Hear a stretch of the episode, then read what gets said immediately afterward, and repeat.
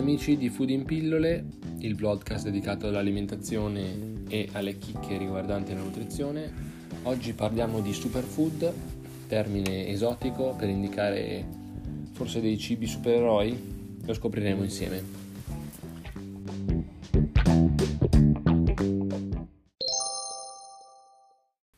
Vediamo allora cosa si intende per superfood. Il termine superfood deriva dal marketing e concerne tutti quegli alimenti che hanno consolidate, comprovate o meno proprietà benefiche per il nostro organismo. Vediamo insieme in questa breve puntata di cosa si tratta, analizzandone le particolarità e elencando i maggiori superfood conosciuti. Al primo posto troviamo quindi le bacche di goji, alimento derivazione tradizionale cinese, chiamato licium barbarum o licium cinense, che per detta stessa della tradizione cinese, la considera un, un rimedio miracoloso per diverse funzioni dell'organismo, tra cui il sistema immunitario, apportando benefici su molti acciacchi e anche aumentando la libido. Ricordo di aver letto di un mito in cui dei monaci tibetani si abbeveravano da un pozzo e in cui soprastante c'era la pianta di goji cadendo queste vacche di goji nel pozzo andavano a infondere proprietà, la loro proprietà benefica nell'acqua, i monaci tibetani bevendone avevano trovato l'elisir di lunga vita. Quanto c'è di vero in questa leggenda? Non tantissimo, oserei dire. Invece è vero che, che le bacche di goji contengono alti livelli di, di zeaxantina, che è un carotenoide, che ha comprovati effetti positivi sulla degenerazione del tessuto oculare legata all'età, quindi fanno bene anche alla vista, anche se non sono il superfood perché spinaci che sono in Italia da più, da moltissimo più tempo hanno ben 5 mg per 100 g di prodotto in più di zeaxantina rispetto alle bacche di goji. Per quanto riguarda il sistema immunitario, i limoni superano addirittura la vitamina C rispetto alla, alle vacche di goji che hanno queste comprovate proprietà benefiche per il sistema immunitario. Vediamo poi i semi di chia. Semi di chia di salvia ispanica è una pianta floreale originaria del Sud America e si dicono superfood grazie al loro contenuto straordinariamente alto di omega 3. Circa 17 grammi di omega 3 su 100 grammi di chia, quindi 8 volte in più del comune salmone. Tuttavia c'è da specificare che gli omega 3 della chia sono diversi di quelli del pesce, li assimiliamo diversamente e, meno, e con meno efficienza. Quindi non, così, non è così un superfood come si crede, anche se per chi ha una dieta vegetariana o strettamente vegetariana o vegana, i semi di chia possono comunque essere una fonte importante di omega 3, come anche i semi di lino. Un altro dei superfood a noi più cari è l'avocado. Avocado, eh, ho det- detto anche per sé americana, suo, la sua proprietà maggiore risiede negli acidi grassi monoinsaturi e dal grande potenziale calorico, chiaramente.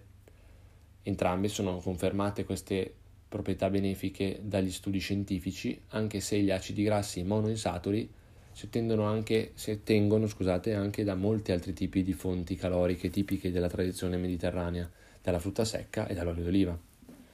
Una leggenda, quindi cosa molto importante per il nostro canale di podcast, vuole che addirittura riduca i rischi di malattie cardiovascolari. Tuttavia, bisogna tenere presente l'alta quantità calorica perché il frutto medio, un frutto intero di medie dimensioni, contribuisce a circa il 234 calorie per frutto, che è un equivalente di una barretta intera di cioccolato. L'avocatina B, a cui una, l'avocatina B, a cui una ricerca del 2015 attribuisce importanti effetti positivi, è presente nella polpa e non, no scusate, è presente nel seme e non nella polpa.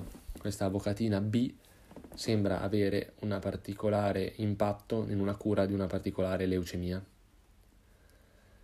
In ultimo vogliamo citare la barbabietola, come superfood. So che mi sto dilungando rispetto a una puntata canonica, ma in realtà sto già stringendo molto rispetto a quelli che sono veramente i superfoods nel mondo, ricordando un'altra volta che te che come superfoods è vietato l'utilizzo in, etichetta da parte della legislazione europea, salvo fatto che non ci siano comprovati benefici a livelli della salute per l'uomo. Per l'uomo. Chiudevo appunto parlando di barbabietole o beta vulgaris, tornata di moda negli ultimi tempi sotto forma di succo soprattutto per la concentrazione di nitrati, circa 146 mg per ogni 100 g di prodotto. Tuttavia, seppure i nitrati possono avere degli effetti benefici nell'organismo, quali l'abbassamento della pressione, essi spesso si trasformano facilmente in nitriti per via dei batteri della flora batterica della bocca e degli enzimi del corpo, che possono a loro volta trasformarsi in ossido nitrico, che in parte è una cosa positiva, e in parte, se trasformato in nitrosammina, diventa del tutto negativa per gli apporti che ha negativi sul nostro organismo. Inoltre è molto difficile tenere sotto controllo l'apporto di nitrati con la dieta che possono essere facilmente introdotti anche dall'assunzione di insaccati o carne conservate, poiché sono, sono delle molecole che favoriscono l'effetto antiossidante di carne e di insaccati tenuti nelle vaschette di, per alimenti, scusate.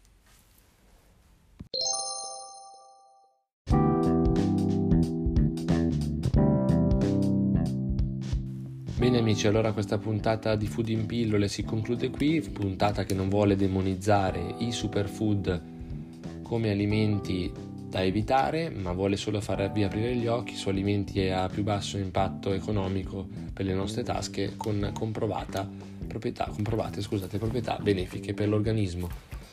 Oltre al fatto che ritengo necessario sottolineare qua, come l'attività fisica possa far bene al pari di un qualsiasi alimento considerato superfood.